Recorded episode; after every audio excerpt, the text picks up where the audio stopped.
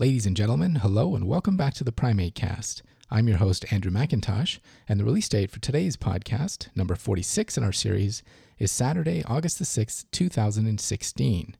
On today's podcast, Dr. Anna Nekaris.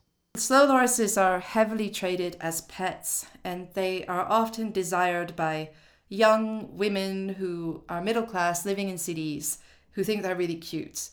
So, if we could target this age group or this consumer class with mm. knowledge that, in fact, it may look cute, but it's really dangerous, we, we hope that this will dissuade people from mm-hmm. wanting a loris as a pet. And it does seem to have worked. And we have a number of pet owners who firsthand experienced terrible bites from slow lorises mm-hmm. and want to hand them over to rescue centers. So people who know about it, it can have an impact. Anna Nekaris is professor of anthropology and course leader for the MSc in primate conservation at Oxford Brookes University. She's also the director of the Little Fireface Project, which reflects her efforts to protect one of the lesser known of the primates, the lorises, in their natural habitats. Of course, lorises, especially as you see now on social media all the time, have become a big iconic figure in the pet trade. And so she's got a lot of efforts to kind of combat that, which we get into later on in the interview here. But Dr. Nekaris was in Japan at the behest of the J- Japan Wildlife Conservation Society, where she was uh, where she was invited here um, to talk with them and do a little bit on the pet trade in Japan uh, which unfortunately is not doing so well, at least if you're a fan of the of loris conservation. But while she was here, she also had the opportunity to visit Kyoto and Inuyama, where she gave numerous talks at Kyoto City Zoo, for example, the Japan Monkey Center here in Inuyama, and of course at the Primate Research Institute. After which, I was able to sit down with her in the studio and get her thoughts on loris venom, behavior ecology, and of course conservation. So here's Dr. Anna Nekaris on those topics. The first thing I, I just wanted to ask was the, the Little Fireface Project. Where did the name come from? Right. yeah, I didn't say that, did I, during the talk? I don't think so. I feel like I need to say something as a run in, but the Little Fireface Project is named after the Sundanese word for slow loris, which is mukageni, and slow lorises have a wonderful facial mask with hmm. flame like tears surrounding their eyes. And so they have names, interesting names in many languages, but Mukageni was the one we settled on for the local cultural context in which we work. So what would the, what would be the English translations of some of the other competitors for that? The fireface, I mean, it's pretty hard to beat. They're called the shy shy um, in some places because they cover their face and they curl into a ball. Right. They're called the wind monkey because they're silent and they come and go like the wind. Um, oh, there's so many more. I have to think now. but those are some of the, the really nice ones. Mm. And so when did you start studying the lorises? Yeah. I started studying the lorises officially in 1994, although I decided to study them a little bit earlier than that. I went to a conference at Duke University in 1993 called Creatures of the Dark, the Nocturnal Mm. Prosimians. And I met some loris and bush baby experts who lured me away from my interest in studying lemurs, saying, Everybody wants to study lemurs now, so you should work on lorises or bush babies. Right. I then went off to West Africa to look for bush babies or pottos. And I didn't do very well in that environment as a vegetarian. So I thought, where can I study nocturnal, cute things that no one's ever studied before and be vegetarian at the same time? It must be India. So then I did my work there for my PhD. cool. So in the very beginning, I mean, what, what kind of things were you interested in? I guess, I guess at the time, and even still now, we, we, we don't know that much uh, about them. When I started my PhD, no one even knew where to find a slender loris or a slow loris. In India, like, there were ideas where they might be, but it was very dangerous because there's elephants and tigers. Mm-hmm. So the first was just to find one in the wild and see it. But virtually nothing known was known about their behavior and ecology. So it was a fundamental Mm-hmm. baseline study. And then now, I mean, today in the presentation, you're you're talking about uh, venom, Yeah. and, and I think you mentioned at one point too that that was really not something that I guess it was known at the time you started, but it wasn't really hadn't really been developed.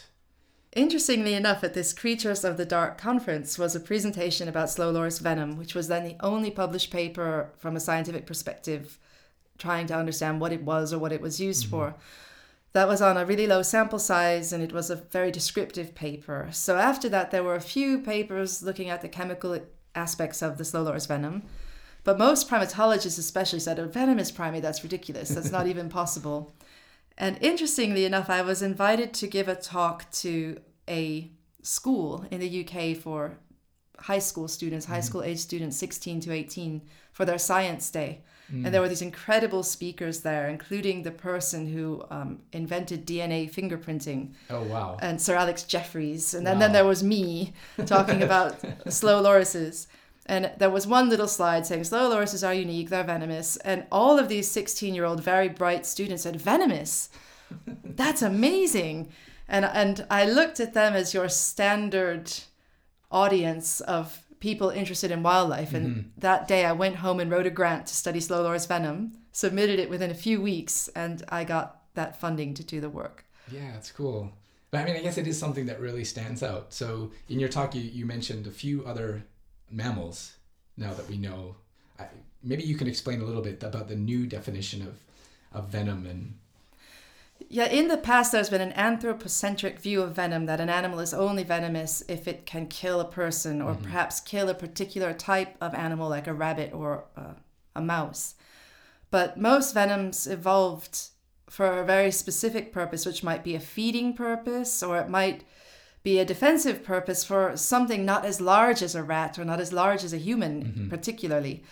So, by avoiding looking at these other types of venoms, which are simply a chemical change that, a protein that produces a chemical change in the recipient that's injected through some sort of a wound, be it however small, this uh, potentially gives a pathway to new drug therapies or new uh, insights into pain research or biomedical research with interesting proteins that cause chemical or cellular change that have been ignored before because they're not what we would have thought of as typically venomous.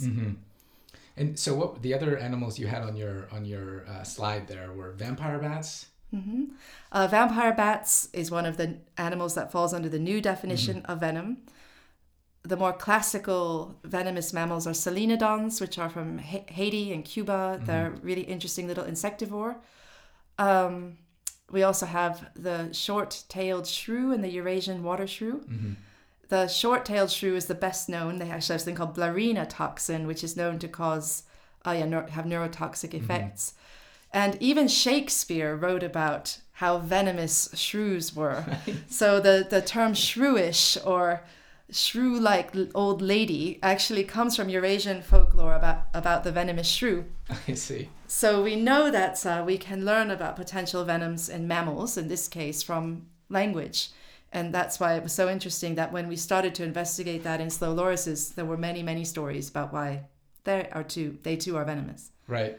And so I guess with the the shrews you mentioned and the solenodons, it's kind of a predator strategy that they use for the platypus. It's conspecific uh, use. What about the vampire bats? I, I never quite caught Vampire, that well, vampire bats use their, they have enlarged salivary glands and they have very sharp teeth, which they can use then to make a hole in their victim. Mm-hmm. And it's a feeding strategy. So, unlike the feeding strategy of a shrew or a solenodon, where they may numb their prey to eat it for later consumption, the vampire bat causes a chemical change in the structure of the skin through an ac- anticoagulant effect that then allows them to, to drink blood in their case. So even in this this particular strategy could have biomedical implications mm-hmm. if we want to look at venoms from that perspective. Mm-hmm. And under this new definition of having an apparatus which produces a hole, having a chemical in the body that causes a change to the organism which you're biting, it falls under that definition of mm-hmm. venom. And so in in your work then, what have you been able to kind of pin down about the why slow lorises seem to have evolved a venom as well? We've pinned down why, the function of slow loris venom, but the why is still a question. So it seems to potentially have multiple functions. Certainly, it does different things that um, are useful for slow lorises. But whether one of those was the driving force behind the evolution of loris venom, we don't know. They don't seem to use it to eat prey. Um, there are various reasons you would know if an animal used venom to inject into their prey. we'd expect them to first bite into the notochord or into the, the neck of the animal and to want the animal to succumb to the venom. Whereas in the case of the loris, they typically bite the head off their victim. So there's no need to waste venom on. And it's very rapid. It's not that they, they take a while to kill the animal, it's extremely rapid. Right. And this thus seems an unlikely mechanism or a, a need for venom. Just maybe to clarify too for people who might be listening, biting the head off the. We're talking about mostly insects. Mostly insects, but, But they also- they also eat bats. They also Okay. eat geckos. They can eat quite a long snake, a th- thin snakes. And there is one report of a loris eating a tarsier. A tarsier is about seventy grams, and the loris that is reported to have eaten the tarsier is about four hundred grams. So this is the same proportion between a small cat and a rat, a large rat. So it's possible. Okay. Okay. You, the, you showed a video um, in your presentation here with the loris chowing on a giant, what looked like a terrifyingly giant spider, toxic spider as well, Yeah. highly poisonous spider.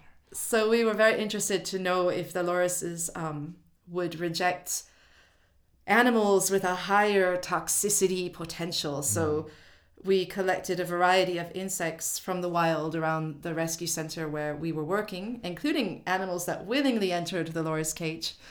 and uh, yeah. And we then scored the different behaviors the loris might use. And the single behavior that was very interesting, that's tends to be rare or underreported if it does occur in primates, is tongue flicking like a hmm. snake. So olfactory exploration of the item with the tongue.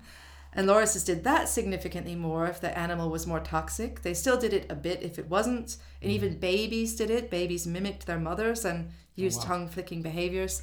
But otherwise, they were undeterred by these horrific, toxic things. And even the closest relatives to lorises, the pottos and the angwantibos, they're well known for being able to process very toxic prey. Mm-hmm. And it's been a suggestion that the slow metabolism of lorises might be a response to eating toxic foods. Mm-hmm. So being able to eat things that other animals can't. Mm-hmm. I mean, you mentioned also, so one of the main parts of the diet is gums as well from trees, so which might also have a lot of these kind of secondary compounds that are Yeah. produced in defense of the plant. But So gum is a unusual food for primates. Some primates eat gum like marmosets or tamarins. Marmosets are capable of extracting gum from trees, whereas tamarins aren't. Uh, bush babies also can't extract, but lorises do. They have specialized teeth, so they bite holes in trees, and they spend up to 60 to even 80%, 90% of their diet eating gums, percent of their feeding time, shall we say. And so we know that some of these gums are very hazardous. They can burn human skin. They're used for various medicinal purposes in some countries. So they're and they're full of phytochemicals that can be mm. difficult to digest and difficult to eat. So they're a good example of something a loris eats that's potentially toxic. okay, so maybe not the, the venom, maybe not not necessarily directed towards the prey. So what were the other ideas that you tested in your work? We wanted to see um, as well if lorises used venom as an ectoparasite defense. Because we know when we capture wild lorises for radio collaring or when we even see them captured for the illegal trade, they're remarkably parasite free. And this was is from t- ticks or fleas or lice. And we thought this was very interesting since these seem to be common problems in primates is to have at least some sort of ectoparasite load. And in birds and in capuchins and in other animals, even squirrels, uh, they may rub themselves or anoint themselves with external substances that help them to repel ectoparasites. They may line their nests with elements that help to repel ectoparasites. So potentially, this venom rubbed on the loris's body will help to repel ectoparasites. And we used a series of ectoparasite type insects again and applied venom to them at various concentrations and found an extremely high death rate hmm. that the venom caused death in these ectoparasites. Yeah, so basically everything's dying. And it, but even even so you talked also a little bit about or sorry, the other alternative that you found some support for. Yeah, the final alternative, or, or a final alternative of the evolution of slow loris venom, seems to be conspecific defense. So, if we want to look at sort of parallel evolution in mammals, platypus do this as well. They use their venom during their mating season. Lorises are interesting in that babies are a different color than the adults. They're they're more starkly colored, mm-hmm. suggesting they may be, may be more venomous. Mm-hmm. And we see venom use increase when these young individuals are dispersing. So when they're going to look for their new home, where they tend to settle for a very long period of time in a pair with another loris. So even their fur color might be a sign that these younger animals are more venomous. Wow. We also know when we capture young animals versus older animals, they're always aggressive, whereas older animals seem sometimes to know we're not going to hurt them and they may mm. not be aggressive when we catch them. Whereas the young animals, you really have to be careful. They really want to bite you. My colleague, who was nearly killed by a slow loris bite, was appalled to realize not only had he been bitten by the smallest slow loris species, but he was also bitten by a juvenile slow loris. so again, this this 80 kilogram man that nearly died from a loris bite was from a young, potentially extra venomous loris. And we do have the samples to test that. And we're really interested to see if we find that in the lab that younger animals are more venomous than older ones, mm-hmm. which is common in venomous animals. So mm-hmm. snakes and certain venomous other taxa have right. younger animals that are more venomous. Wow. So what what actually happens then for humans? I mean, maybe that's not the necessarily or the the the, the proper recipient of a loris bite, I guess, for evolutionarily speaking. But what happens when people are bitten or when other lorises are bitten? When other lorises are bitten, the main impact of the venom that we can see is terrible wounds, very often on the head. So when lorises bite each other or when they fight each other, they cover their head with their arms really hard. Mm. And it's very difficult to take the arms apart. But it seems to be that they are trying to protect a very vulnerable part of their body where the skin is thinnest. Mm-hmm. So um, in captivity, these wounds often cause death. They're number one of the number one causes of death in captive lorises, especially in rescue centers. Uh, but I'm sure there are other physiological effects that take place. And, and one of them is this slow death where the whole internal organ system of lorises fail after they've been bitten and affected mm-hmm. by these festering necrotic wounds. In the case of humans, the bite site can also fester and become necrotic. We have evidence of people losing fingers or tips of fingers from loris bites. It's a very popular story in villages. Uh, and they'll show you their broken finger or their missing fingertip. Right. The trophies. But um, the main thing that happens is anaphylactic shock. So you have throat constriction, muscle uh, muscle atrophy or losing feeling in part of the body, tingling sensations, enlarged lips and uh, yeah, enlarged throats. Mm-hmm. And eventually, anaphylactic shock essentially leads, leads to suffocation as your throat constricts and you can't breathe. Mm-hmm. So, all of our catching teams always go out with an EpiPen Right. People who are allergic to peanuts or cats are not allowed to handle or touch their lorises. so uh, even if it is an allergic response, we know people who've never seen a slow loris before can have this reaction. Mm-hmm. We also know people who've worked with lorises for several years randomly one day become sensitized and get that reaction. I see. So I guess all of this kind of is the perfect transition, which is uh, basically what you use in your talk also to kind of connect what you're doing with the venom scientifically to how you can possibly use that um, as an educational tool, an inform- informational tool, and inject it into kind of conservation activity as well, which I know is one of the most important things for you. Yes, slow lorises are heavily traded as pets, and they are often desired by young women who are middle class living in cities who think they're really cute. So if we could target this age group or this consumer class mm-hmm. with knowledge that in fact it may look cute, but it's really dangerous, we, we hope that this will dissuade people from mm-hmm. wanting a loris as a pet. And it does seem to have worked. And we have a number of pet owners who firsthand experienced terrible bites from slow lorises mm-hmm. and want to hand them over to rescue centers. So people who know about it, it can have an impact. I, since the rise of social media, I mean, it's probably been a, a, a growing problem as it is for most species, I guess. But you often see the, the YouTube videos or things going by Facebook with lorises, the tickling thing, the, the, the rice ball eating thing in Japan. But I mean, how far back um, does this kind of problem go for lorises. You mentioned in your talk, I mean, some species just suddenly becoming all the rage.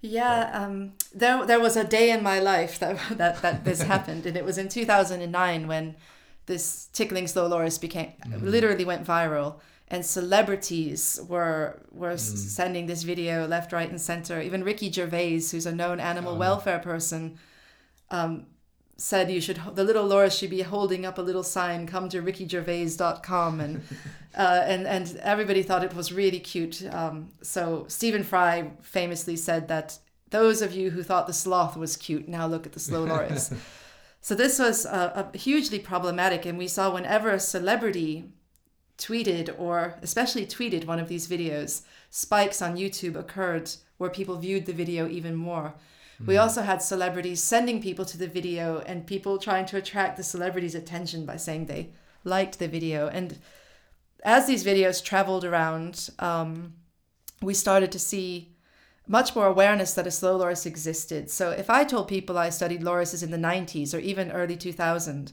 most people had no idea what it was. They thought it was a bird. They thought it was a lemming. I don't know why. And uh, and many primatologists actually said if they were working in, in conservation, oh, we have a rescue center, but only for the important primates. Mm. We don't consider lorises. They're in trade everywhere. There's so many of them, they must be common. Mm. But what they didn't realize, and what people still don't realize, is one of the reasons lorises can be common in trade is if you are going to say, we call it palm a forest, or so cut down a forest for palm oil, when you cut the, the timber trees, monkeys run away, orangutans run away, gibbons run away, lorises cling to the tree for dear life mm. and hold on, thinking it will all get better. And if they're very quiet, it'll be fine. And you actually have people called loris collectors who go through and pluck them off the trees. Right. So therefore, you can get 50 or 60 animals in a single shipment sent. You've de-lorised that whole section of the forest. And um, and you get these large numbers in trade. So it's not that they're common, they're just so easy to catch. Mm-hmm and then therefore it's easy to fuel this this pet trade and and because of these videos as well and because of the lack of information before that period people didn't really have a vision of a, of a loris as a wild animal mm-hmm. their first experience with it was as a cute little guy holding an umbrella or eating a rice ball right. and seeing that it was a pet it makes it seem well that guy has it as a pet i can have one as well and you even see YouTube videos as forums for selling slow lorises and people directing people to sites where they can buy them or where they're willing to illegally ship them mm-hmm. from places like Thailand or Singapore. So it's been a huge disaster for slow lorises, but at the same time, it's the first period in my 23 or 24 years of studying them that it's been perceived they are really in danger and threatened and that these different types of trade are a problem. Mm. And so I guess one of the ways to combat the problem with social media is use social media.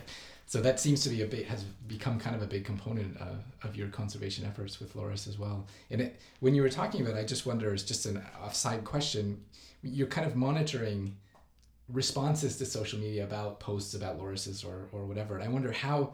I mean, do you have like a team of you know thousands of people that are, how how is it possible to kind of monitor this and and respond? It seems like you also can have responded um, in cases as well. So.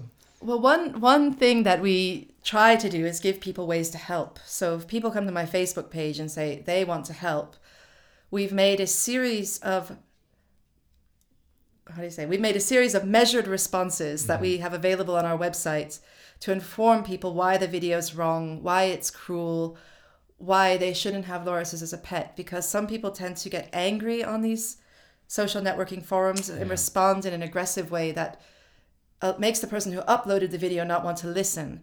So we hope that instead of attacking those uploaders, they'll educate them so they're mm-hmm. willing to remove that video or that photograph. So that's been one way we, we sort of launch our Slow Loris army. Mm-hmm. And then the number of responses of this committed group of people who really want to see these videos and photographs removed, they're very passionate and very strong. We also have had a series of students, probably one or two students for the last few years, specifically doing a master's thesis, looking at various aspects of slow lorises on social media. So, mm-hmm. looking at YouTube videos, looking at the advent of lorises on Facebook, looking at slow lorises that are now video game characters, and the impact of um, that on on teenagers. Yeah. And and this year I had a student for the first time look at Instagram, which is the new yeah, place Yeah, yeah. to upload your photo prop video where you oh sorry photograph photo prop photograph where you go to Thailand or Turkey take a lovely photo with a slow loris and uh, put it up for all your friends to like and these are even more dangerous in a way because a YouTube video stays up and there can be a discussion forum in the comments that people can see Mhm. whereas Instagram and Facebook fly by and they're there Mhm. for just a few seconds so someone who's liked that image or that photo is likely never to see it again Mm. and they won't see all of the comments that happened that maybe tried to warn them that it was bad. Yeah.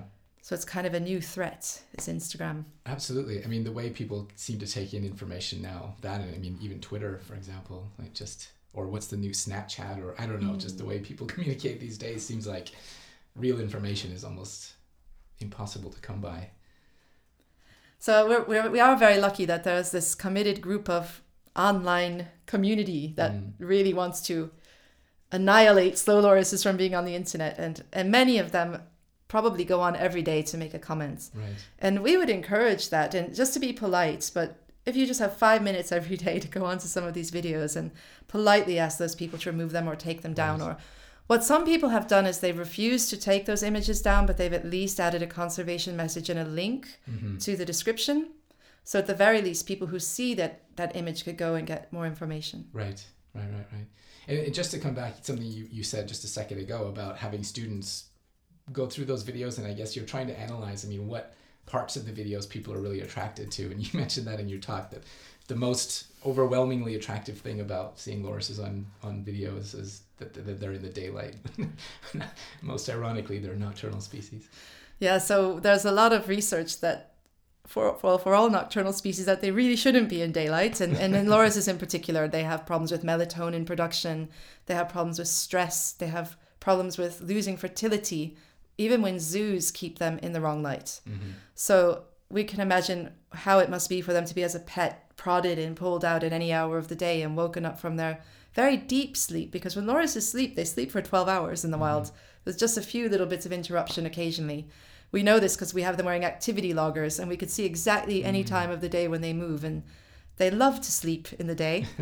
And so uh, not only are these guys being kept awake all day they're put into really unnatural situations um, surrounded with little dogs or cats or Right. children or walked on leads through city streets or driven around in cars and you see all of these situations that are probably very stressful because most of those animals will be wild caught so some people like to use the word domestic when they refer to pet lorises but i think people forget the difference between domestic and exotic Mm-hmm. and that domestication is a many thousands of year process whereas being taken from the wild even for one generation does not domesticate an animal and being tame does not domesticate an animal. So you could have a tame exotic animal but it doesn't mean that they are adapted to these very stressful stimuli. Mm-hmm. So, uh, social media being one thing, but I know there are a bunch of other, and we can close out pretty soon, but uh, other ways also that you're trying to connect with people locally, for example, in, in the source countries. And so, can you just maybe just give us an idea of some of the other kind of conservation activities you have going on, and maybe some ways that anybody listening might be able to help? Or Yeah, so we we are working in one village on this long-term project to study a population of slow lorises, and we wanted to know about their family life and what they eat and what they do, and we want to use uh, information, especially how lorises help the forest, to convince local people to be proud that they live in an area with an endemic species that's really threatened, so that anyone who would come in to want to trade or catch lorises they would stop those people because they're so proud of their animals. And we're hoping that the work that we're doing in our area could spread out in other parts of Indonesia or spread out in other Loris Range countries. We have collaborators in Laos and in India and in Vietnam that are doing similar programs. So, for example, at the moment right now, we are connecting with a project in, in Vietnam that also works with, with lorises. And we have children in Java and children in Vietnam creating a puppet show with endemic species and sharing all of their experiences with each other on Facebook, which auto translates their thoughts. wow, So you can see the love the Vietnamese children have for their endemic species and the love the Javan children have. And then they feel even more proud because they have a different one than those guys have. and it's um, so far been very successful. We have a children's book that's now translated into a few different Asian languages mm-hmm. that we've been assessing and seeing the change in attitudes towards towards lorises. And I think one thing I really feel strongly about in my project is when you're teaching conservation to children who may have never owned a book before, who aren't even aware that the animal is there. Too many conservation projects immediately start feeding them the threats mm-hmm. before that child even has a chance to love the animal. Mm-hmm. And I always tell my students, uh, who, well, Western students who have made, maybe seen the film Bambi, I ask, mm-hmm. how upset were you when Bambi's mother was shot? And they go, I never could watch it again. it was so terrible. And I said, you feel this way, and you have a lot of uh, information that you've been fed about mm-hmm. animals and animal films. So imagine this is the only book this child ever has, and you have monkeys being captured and lemurs being killed. Mm-hmm. I don't mm-hmm. think it's the way to do education. And mm-hmm. I think we've we have the data now to show that even if it's not the only way, it's a very good way because these guys really love lorises now. Yeah, it was uh, really cool um, when you gave the little anecdote about the teeth, the loris teeth, uh, in your presentation today. Yeah, so we worked with a really incredible illustrator from Singapore um, who drew images for our children's book. And I worked with her on every image to make sure every finger and every flower was correct. And she did such a beautiful job. And one of the things we did was have loris teeth poking out throughout the book, where uh, loris looked like she was smiling or she was using her teeth for an ecological function. And so instead of telling children a major threat to slow lorises is traders cut out their teeth so that you, you can't have their venomous bite mm. This is really brutal and terrible and it's a really shocking sad image for a child instead we say lorises have these really cool teeth and they use them for grooming they use them for feeding they use them for venom isn't that amazing we saw a statistically significant um, increase in when children drew pictures, they drew lorises with teeth, or when they wrote essays about lorises, they discussed the aspects of their teeth or their venom. And that was really exciting without any sort of prompting about the bad part, just the good part that children go, wow, I'm drawing a loris. So just like I draw a ringtail lemur with a stripy tail, I draw a slow loris with teeth. and, and, we do hope if they ever become hunters and they ever were there with those toenail clippers in their hand, they wouldn't cut out the loris's teeth. Right. Well, I, I definitely hope it has that effect. And, and thanks uh, for joining us here on the PrimateCast, and definitely best of luck, luck in the future. And, and look forward to see more. Yeah, thank you very much for inviting me. No, it was fun. You have been listening to the PrimateCast, a podcast series dedicated to the study and conservation of primates around the world. Brought to you by the Centre for International Collaboration and Advanced Studies in Primatology of the Primate Research Institute of Kyoto University. Visit us online at www.cicasp.pri.kyoto u.ac.jp forward slash news forward slash podcasts and follow us on Facebook at www.facebook.com forward slash the primate cast and on Twitter at the primate cast.